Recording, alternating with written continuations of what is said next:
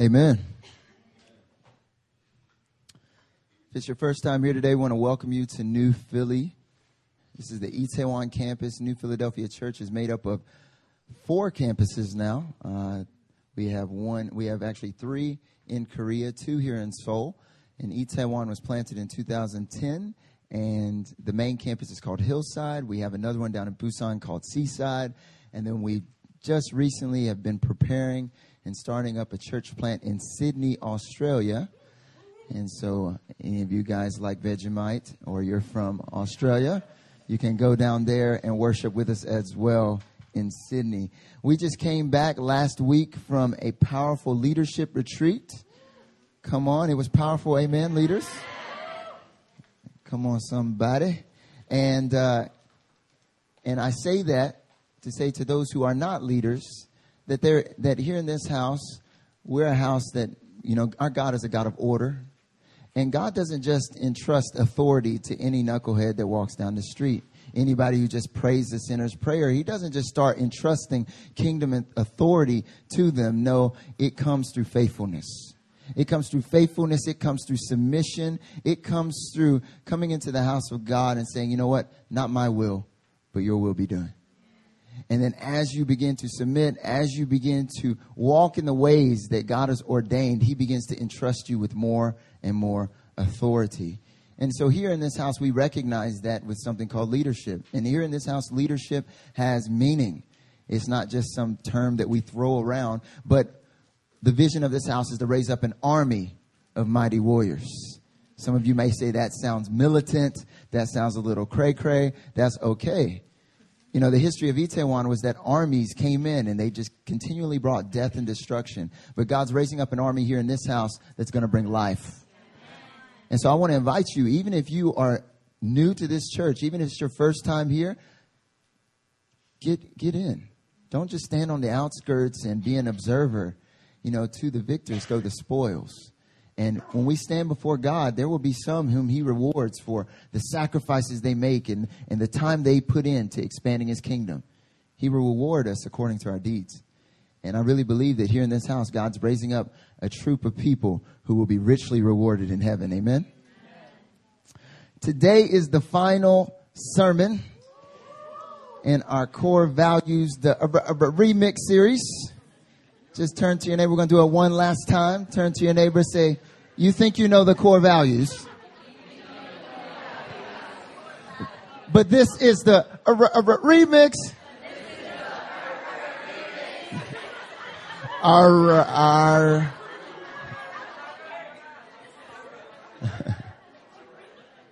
both of those heaters off? It's a little hot up here. Okay. Yeah, it's a little toasty. I'm about to get a tan. It is crazy. This is the last sermon in the Core Values series. We've started off with be extravagant in worship. Freedom is for everyone. Father the fatherless. Be faithful in the small things. Come on, what's the next one? The anointing flows from the top down. The next one, come on. Roll with the punches. Supernatural is natural. Last week I preached on contend for the kingdom. And this week, the last one, everyone say it together. Dream big. Turn to the person, tell him, God wants you to dream big. He wants you to dream big. Come on. I got an echo.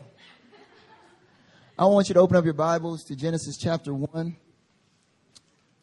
We're going to read one verse there, verse 28. Then I want you to skip over to Genesis chapter 12.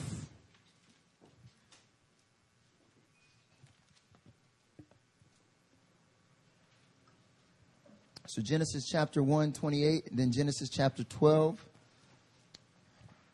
I'm going to read Genesis 1, 28. It says, and God blessed them. It's talking about Adam and Eve.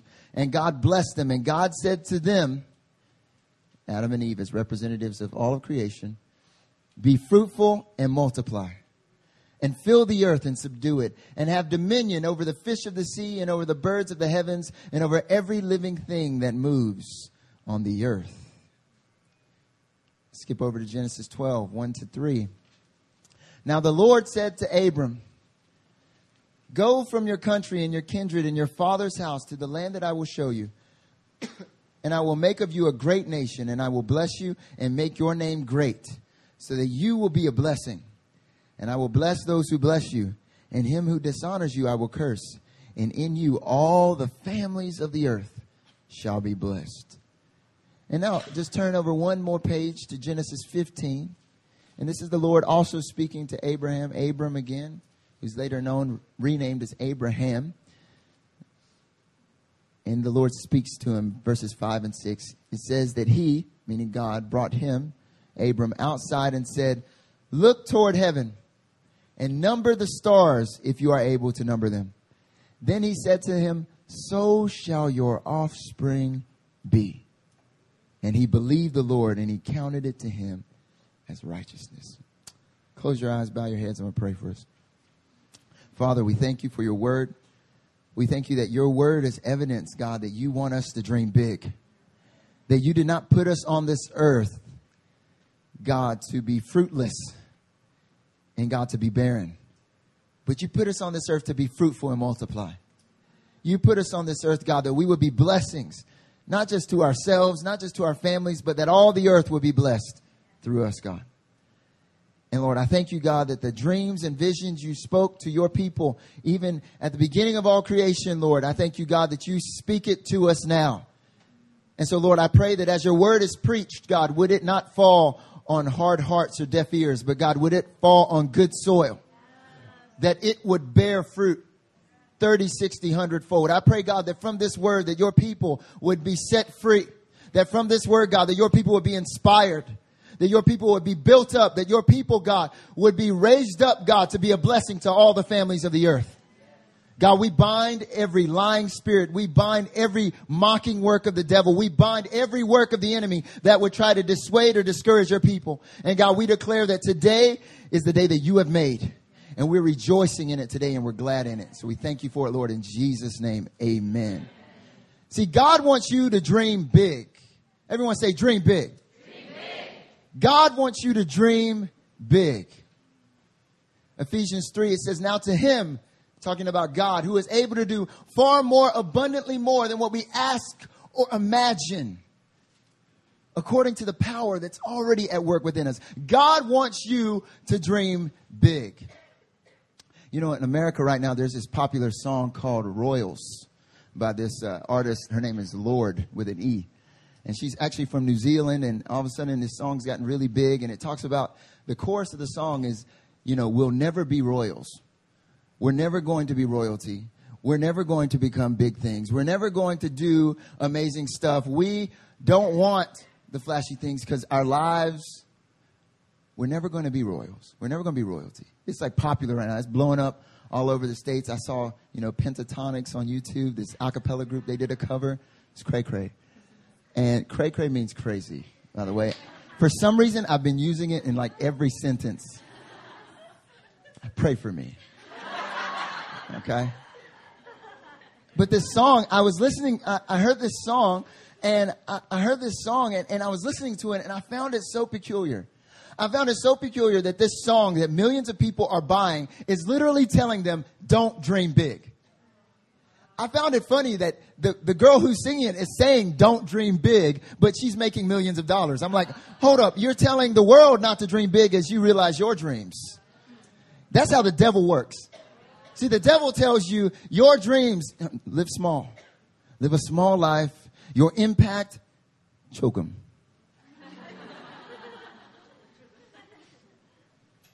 Just get by. Just good enough.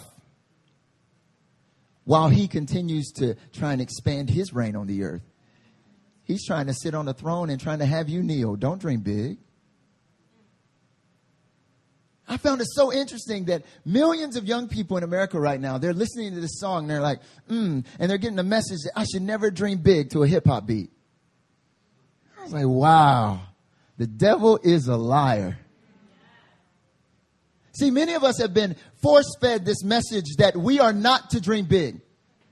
That you are just a speck. You are just a little, you know, you are just one blade of grass in a huge field. You are one molecule of H2O in an ocean, what kind of effect can you have? Many of us laugh, but then when God approaches us with a dream, when God speaks to us, when God puts destiny inside of us, all of us, we say, oh, I don't know about that. We start speaking in tongues to God.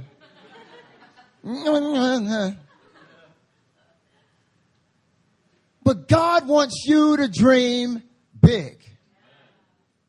He did not put you on this earth to have small dreams. He did not put you on this earth to just get by and have your wife and your 2 kids and a dog. No. Through you, all the families of the earth shall be blessed. See, God took this man, Abram, and Abram was not, he was a pagan. His family lineage was a pagan. There was nothing righteous that he did, but God called him out. His wife was barren, and God speaks to him and says, check it out. I like you. I don't know why I like you. I just like you. And I'm going to bless you and make you a blessing, because it's not enough just to be blessed. I'm going to make you a blessing. And through you, all the families of the earth will be blessed. And then the next day, he takes him out and he gives him an astronomy lesson. Here, hey, come on outside, Abram. And so he walks out of, I don't know, his tent. I doubt he had like a, 2-story hut. He walks out. And God's like, yo, look up. It's not like Seoul where there's smog. Count the stars. Count the stars. You ever try counting the stars? In Seoul, it's easy. 1, 2. But where he was looking, it was stars covering the entire sky. Count the stars. He's speaking to a man where his wife is barren, everything is against him, and he says, so shall your offspring be. That is dreaming big.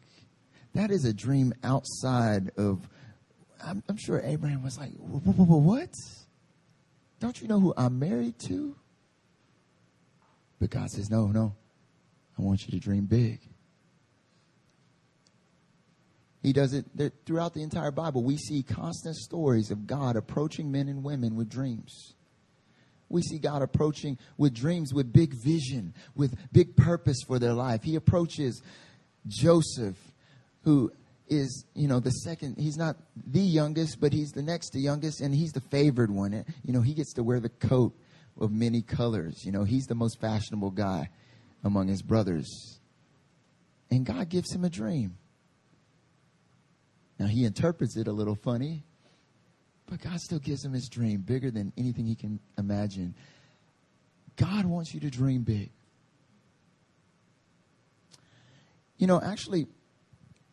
But I want to make a distinction. And this is actually where I'm going to focus most of the message. Because, God, he wants you to dream big. He says to us, dream big. He says, count the stars, so shall your offspring be. But there's a difference. Dreaming big is not about having God-sized dreams. It's not about having God-like dreams. Dreaming big is not about having God-sized dreams that are so amazingly big and God-like dreams that are so amazingly big. It's about having God's dreams. I'm going to say that again. Dreaming big is not just about having, it's not about having God-sized dreams or God-like dreams. It's about having God's dreams. See, God has dreams for your life. For I know the plans I have for you, declares the Lord. Plans to prosper and not to harm you. Plans to give you a hope and a future. See, we've heard the message about having God-sized dreams or God-like dreams. All of, if you go to any bookstore and you look at all the popular books for today, especially the self-help ones, it's all about follow your passion, find your dreams, find out who you are, and go for it. You go, go, go, go, go. 10 steps for you to find your passion and dream. The world tells us, you have that one song, where people are telling you don't dream big. But for the most part, everything else, there's a huge industry built on telling people to follow your passion, dream big, you will rule the world. And so we have these huge dreams. But the question isn't whether or not we have big dreams. The question is whether or not we have God's dreams. You saw Genesis 1:28, right? God speaks to Adam and Eve and he says, be fruitful and multiply, fill the earth and subdue it, have dominion over the fish of the sea and over the birds of the heaven and over every living thing that moves on the earth. This is a big dream. Think about it. He goes to two people and says, check it out. Just look around. Look around. Just look around, Adam and Eve. Just, yeah. All that? I want you to feel it. You too, feel it. I can imagine Adam and Eve looking at each other like, what? Feel it. Take dominion. Rule it. Steward it. Be blessed in it. But then turn over one page. Turn to Genesis chapter 3. See, that's a God dream. You notice Adam and Eve, they did not initiate that dream. Abraham, God initiated that dream. Joseph did not initiate that dream. Who initiated it? God. Daniel, the apostles. And we see all throughout Scripture, when people had dreams, they did not initiate it. It was not follow your passion. It was God speaking to them and saying, follow my passion. See, if you have a big size dream and it's a God size and a God like dream, but God's not in it, you will be depressed, you will be broken, you will be filled with shame and disappointment. But if it's God's dream, he's committed to seeing it happen. There's a huge difference. Huge. Let's look at Genesis chapter 3. I think that's it. Genesis chapter 3, 4 to 5. The serpent said to the woman, this is after he's approached her in the garden and God has said, listen, I want you to fill this entire, I give you dominion over everything except for this one tree because I want to keep you from this tree. If you touch this tree, you will surely die. Everything that you touch will come to destruction. And then the serpent comes with his lies and he says, you will not surely die. Verse 4 and 5, you will not surely die.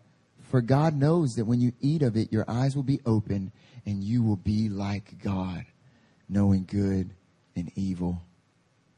All of a sudden, Satan takes what was a God dream and he starts to make it a God-like dream. They were supposed to live according to God's vision and dream. And then all of a sudden, Satan comes in and says, hey, here, I'm going to give you a different dream. Yeah, you could fill the earth and subdue it, but I got something better for you. You can be God. You can rule over the earth. You can be him. You can be the one who makes all the decisions and then everyone else bows to you and you are God. See, it's important to make this distinction because we got a lot of people who have huge dreams, but they're God-like dreams and not God's dreams. Chasing after things that maybe God has not spoken.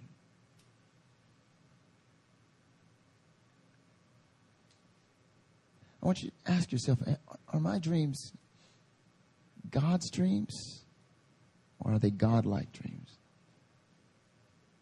See, God wants you to dream big, but we got to make this distinction.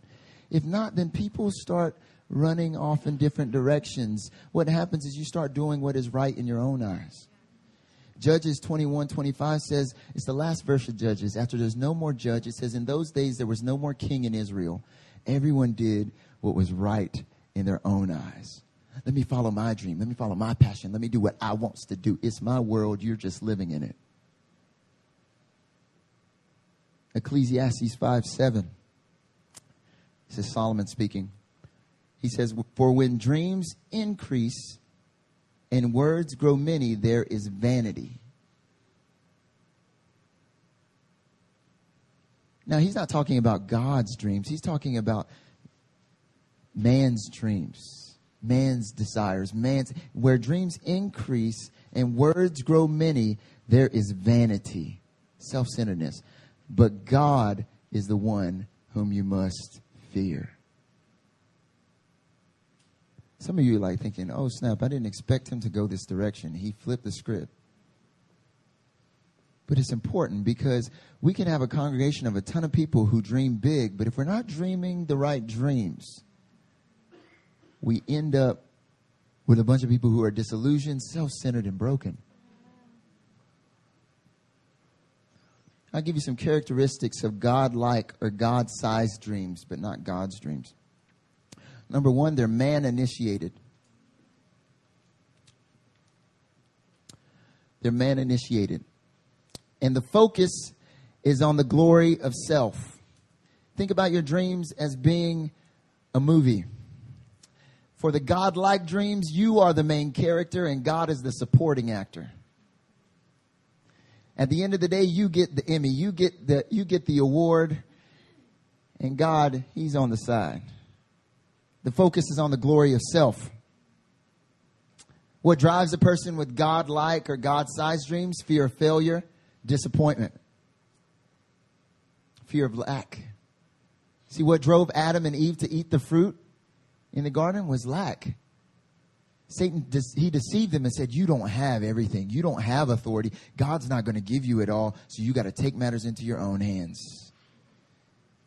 And that's what drives a person who has a God-like dream, but not God's dreams.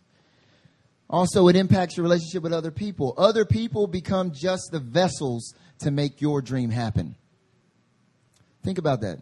With your dreams, are other people just the vessels to open doors for you? And then also what usually happens is your faith, your prayer, and your time in God's word get sacrificed at the altar of your dream.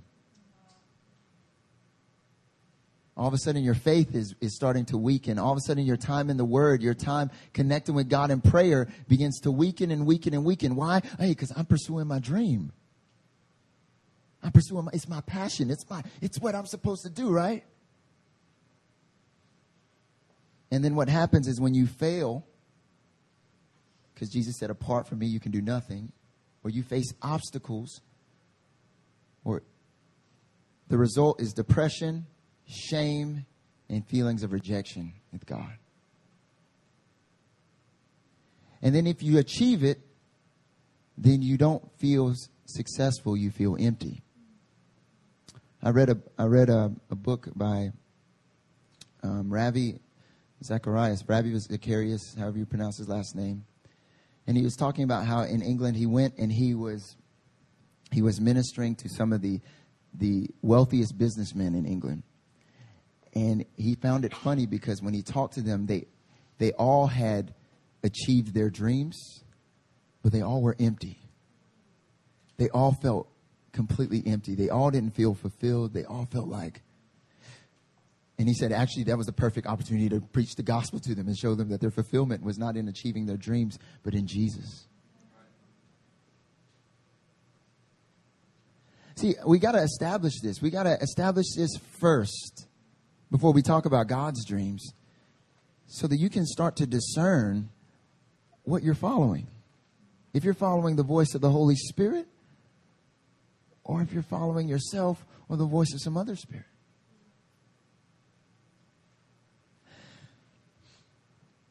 You know, if you look in Korea, you have young people that are constantly getting plastic surgery and doing so many things to get their dream. And they have huge dreams of becoming pop stars, megastars that influence all of Asia. Huge, big dreams. But then you find out that all these entertainers are committing suicide. Why is that happening? It's because it's a God-like dream, not God's dream. God's dream for their life was not for them to make it to the top of the mountain and then commit suicide.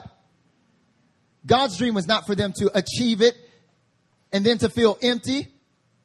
God's dream for their life was not for them to achieve the top of the business mountain, but their family is broken. God's dream is not for you to just achieve a certain place, but then at the cost of everything else.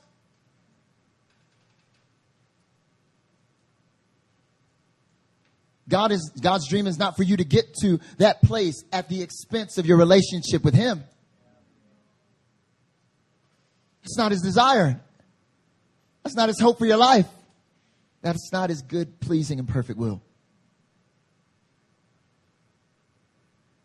See, God's dreams are different than God-like dreams. See, God's dreams, God initiates. God's dreams, at the center of it, God's the main character and we're the supporting actors.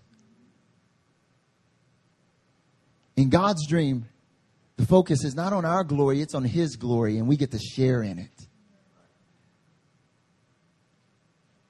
In God's dream, our families, our faith, all these things, they don't get broken at the expense of the dream, but in fact, they get strengthened as we arrive at the place where God wants us to be. Our families don't get broken and get sacrificed at the altar of our dreams. But what happens is that because Jesus has been laid on the altar and He was sacrificed on behalf of us and we follow His voice, what begins to happen is that all the families of the earth get blessed through us as we arrive at God's dream. See, ooh, God's dreams are good. Nahum 1:7 says, the Lord is good.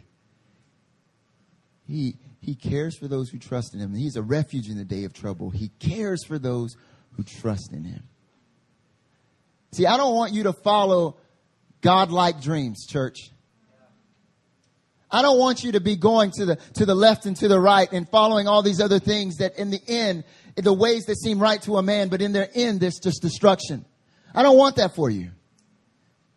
See, what I want is for you to stand before God at the end of your days and He say, well done, good and faithful servant, come and enter into your master's rest. What I want is for you to get, and this is what God wants, for you to get to that place and you, all you have is nothing but joy. There's no confusion because you know that you're in the center of His will. See, when we have God-like dreams and all of a sudden these different attacks come, we experience so much confusion. Because we're at the center. But whenever attacks come and we're in God's dreams, even if they come, we know who's at the center. And it's not us. It's Christ. That's what gives us the strength to keep going.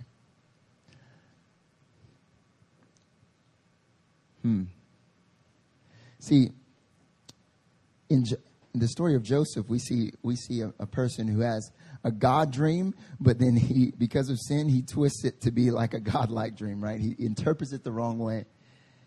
But when he got that dream, his brothers attacked him. Why? Because he had God's dream. You know, when you have God's dream in your life, all the hounds of hell will come against you. But when you're pursuing a God-like dream, yeah, you'll have some haters here and there, but for the most part, Satan's like, cool. Go ahead, do you. Nothing's changing. I can continue to expand my reign and my authority. But whenever you start pursuing, and that's why for some people, we don't want to go after God's big dreams.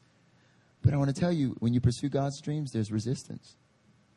That's because you're going to actually bring real change and impact. I want to talk about 3 ways for you to know God's dreams. 3 steps. Because we want God's dreams, amen? See, true success is not just doing our own thing. True success is doing what the Father calls us to do. Jesus said when He walked through, Jesus didn't even do His own thing. He said, I only do what I see the Father doing. I only do what my Father commands me to do. Jesus is understanding, and Jesus is the perfect representative. He's the perfect example of what our life should look like. And Jesus lived a pretty big life, I'd say. He had some pretty big dreams, wouldn't you say? Redeeming all of mankind from sin, you know, healing all who came to Him from oppression, breaking the back of demonic bondage everywhere He went, exposing religion and establishing His church on the earth to transform the world for 2,000 years. I think that's pretty big dreams, right? I don't think many of us have dreams like that. But still, He walked and He said, I only do what I see the Father doing. I only do what my Father's commanded, which meant that Jesus understood it wasn't dreams He initiated. It was dreams that God the Father had. So let's talk about how to know God's dreams for your life. Number 1, you got to meditate on the Word of God. It sounds simple because it is simple. God doesn't want you to have to go and do all these different things to figure out His will for your life. His will is plainly written here. He actually makes it really simple for us because He loves us. He's a good Father. And so He puts it all here. The question is, do we read it? Do we meditate on it? Do we take it as word from our Father? Because check it out. If you want to live God's dreams, you got to know what's in his heart. You got to know what burns inside of him. You got to know what he's talking about. You got to know what concerns him. You got to know. David said, I hate what you hate and I love what you love. Why? Because he constantly meditated on the word of God. See, when you spend time in the word of God, constantly meditating on it, chewing on it, praying into it, what begins to happen is all of a sudden God's beginning to release vision for what he wants to do in your life. You know, creativity, inspiration. The most creative person in the entire universe. His name is God. And he's the source of all inspiration. He's the source of all creativity. He's the source of it all. But we got to know his heart. You know, John 1 says that Jesus, he's the Word. The Word became flesh. And it says that Jesus is the light and the life of man, and the darkness is not overcome it.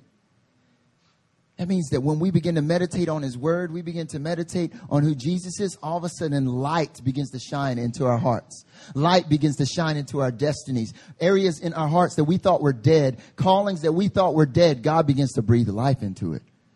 Why? Because that's what the word of God does. See, what I want to ask you a question. Where do you go for inspiration? Do you go to movies, YouTube, music, new age spiritualism, secular books to get inspired? I'm not saying that God can't use them. I'm not saying that God can't use them. But if you're going to those things more than the Word of God, I promise you, you're going to walk away with a God-like dream and not God's dream. You know, earlier this year, I was reading a lot of secular books, and I felt like God was leading me to them, and I was reading them. And then I started reading one book by an author by the name of Seth Godin.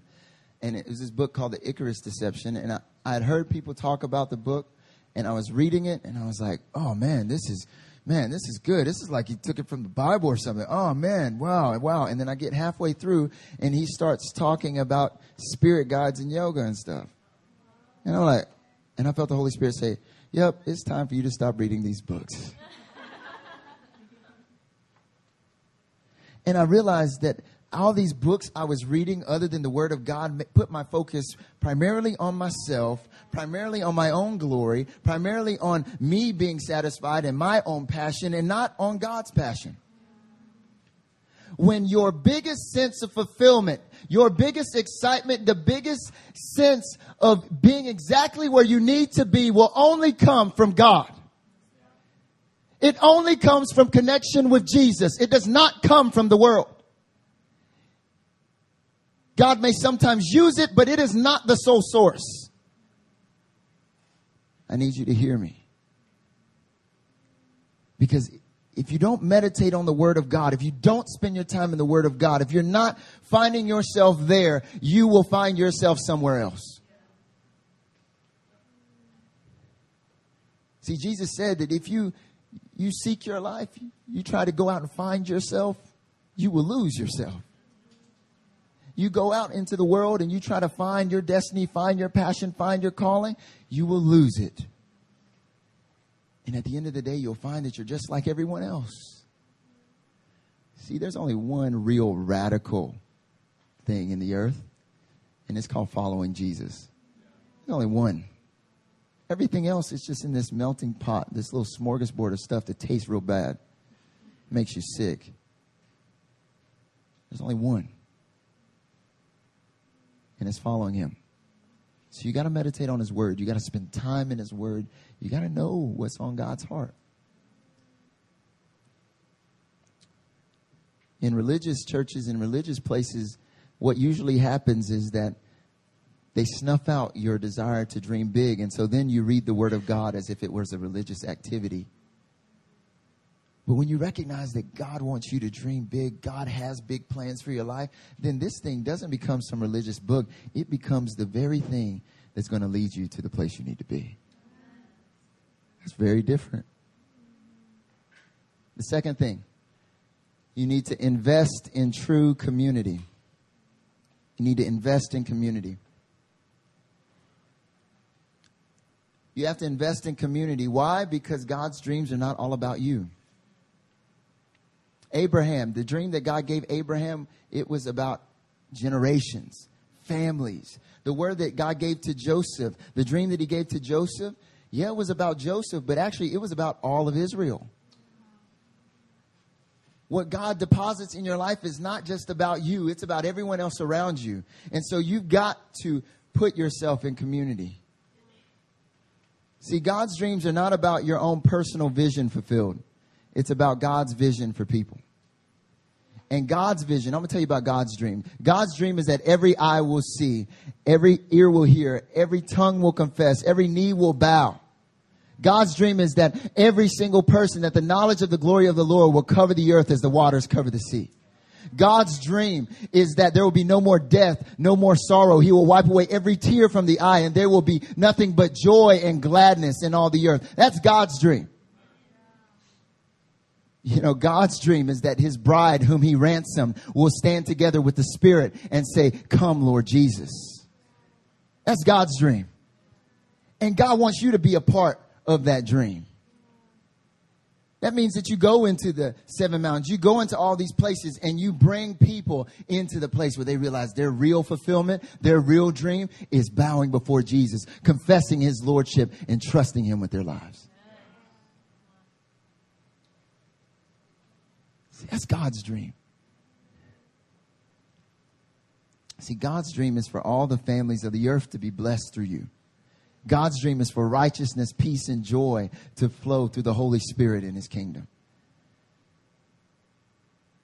Think about your dreams. Like righteousness, peace, joy, love. Everywhere you go, that's a big dream. When I get on the subway, I don't even see that. But God's dream is for that everywhere. And he wants you to be a part of that. But people with God-like or God-sized dreams don't get that.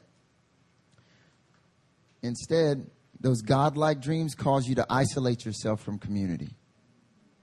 Or if you do become a part of community, what begins to happen is that we start to use people to get us where we want to go.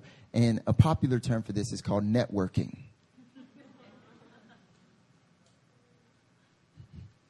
You know, networking is not the same as community. Joseph tried to network. See, when Joseph got his dream and he told it to his brothers, and his brothers, they sold him into slavery because they hated that God dream that he had. And he got sold into slavery. He prospers in Potiphar's house. Then he goes, and then Potiphar's wife is crazy. And, you know, Joseph was good looking, apparently. And so she just went after Joseph, and Joseph, man of valor. And then she says he raped that. She says, like, "Oh, he raped me," or he did all this stuff. And then he gets put in prison. And then when he's in prison, he meets the cupbearer. And what was the other guy? It was the baker, right? And so the cupbearer and the baker, and he meets him, and Joseph thinks, "Aha, I've got this dream. Aha, I'm going to interpret these guys' dreams, and it's going to get me where I need to go." Right? Joseph's idea was, I'm going to connect with them to get me where I need to go, not I'm going to actually invest in their lives because I love them and care for them. See, God will get you to where you need to be. But if you don't invest in community, you won't have the character to sustain where he's taking you. Instead, you'll get to where you need to be, and you will rule over people. Jesus says that the Gentiles, the way they look at authority is that they lord over it and they rule. But not so with you. No, the greatest among you will be a servant. See, when you begin to invest in community, what begins to happen is God begins to forge real relational bonds that will actually release you into your destiny. Therefore, when you get released into the place that God has for you, you're not alone. See, networking is like, I'm going to step over you to get where I need to be, and then you're still alone. No one else is being blessed through you in that. And then the third is to trust in the Lord. Proverbs 3:5-8 5-8 says, trust in the Lord with all your heart and do not lean on your own understanding. In all your ways acknowledge him, and he will make straight your paths. And usually we stop right there, but I'm going to continue. Verse 7, be not wise in your own eyes. Fear the Lord and turn away from evil. It will be healing to your flesh and refreshment to your bones. You know, the quickest way to receive God's dream for your life is to just trust him and surrender your life. See, no one can serve two masters. You will love one and hate the other. And if you don't want to bring God a full surrender, then he's battling another God. And that God is probably you. It's us, right? And so even that destiny and that calling he wants to speak to you, he can't speak it because you all up in the way. You know, it's funny. In the story of Abraham, God does something really interesting with Abraham. He speaks to him the promise, and it says that Abraham built an altar and he worshiped. Later on, it says he speaks to him again. Abraham builds an altar and he worships. But then Isaac is born.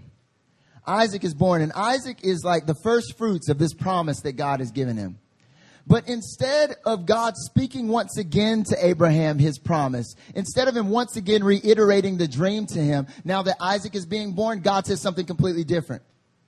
He says, oh, now that Isaac's born, I want you to take your son Isaac, climb the mountain, and I want you to sacrifice your son. He gave them big dreams. He spoke to him those huge dreams, and then Abraham worshiped. Oh, man, that's awesome. Yes, that's awesome. And then all of a sudden, God flips the script and he says, this dream, I want you to bring before me now. And the funny thing is after he does that, after he brings Isaac up to the altar and he makes the altar, and Isaac's like, you know, hey, Pops, what you doing? You know what you doing? That looks like an altar right there. Where the lambs at? I don't hear any band right now. What's going on? Okay, just come here, Isaac. Come here, son. You know, Isaac's a better son than I am.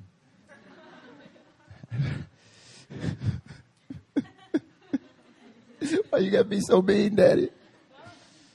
And right as he's about to slay his own son, God says, don't kill him. But no, look, in the thicket I've provided. And then after he realizes that Abraham will go as far as to lay everything down, he says, because you fear me, because you will not withhold anything from me. And what does he do? He speaks the dream to him again. I'm going to bless you and multiply you. Through you, all the families of the earth will be blessed. I will do this amazing thing in your life because you trusted me and you surrender. You want clarity? You want to know what God's dream is?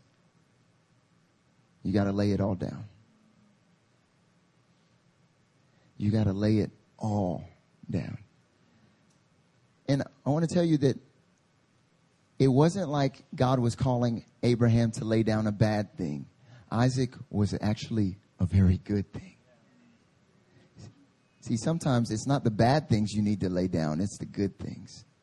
It's the things that you look to when no one else is around for pleasure. It's the things that you go to for comfort. It's the things that you see as being great, but God says, hey, you want me to expand that dream? You want to dream big? You want my dream? You got to lay that down. I'm Lord over your life. See, all of this is because God is good. He knows that if this doesn't take place, we'll end up with these huge dreams where we're at the center. And if we're at the center, it doesn't happen. But if God's at the center, he is the God who created the heavens and the earth. All power and authority is through him. He created all things, and by his will they exist and were created. If he's at the center of it all, I promise you God is willing to take us along for the ride. You will arrive at the place that he's calling you to go to.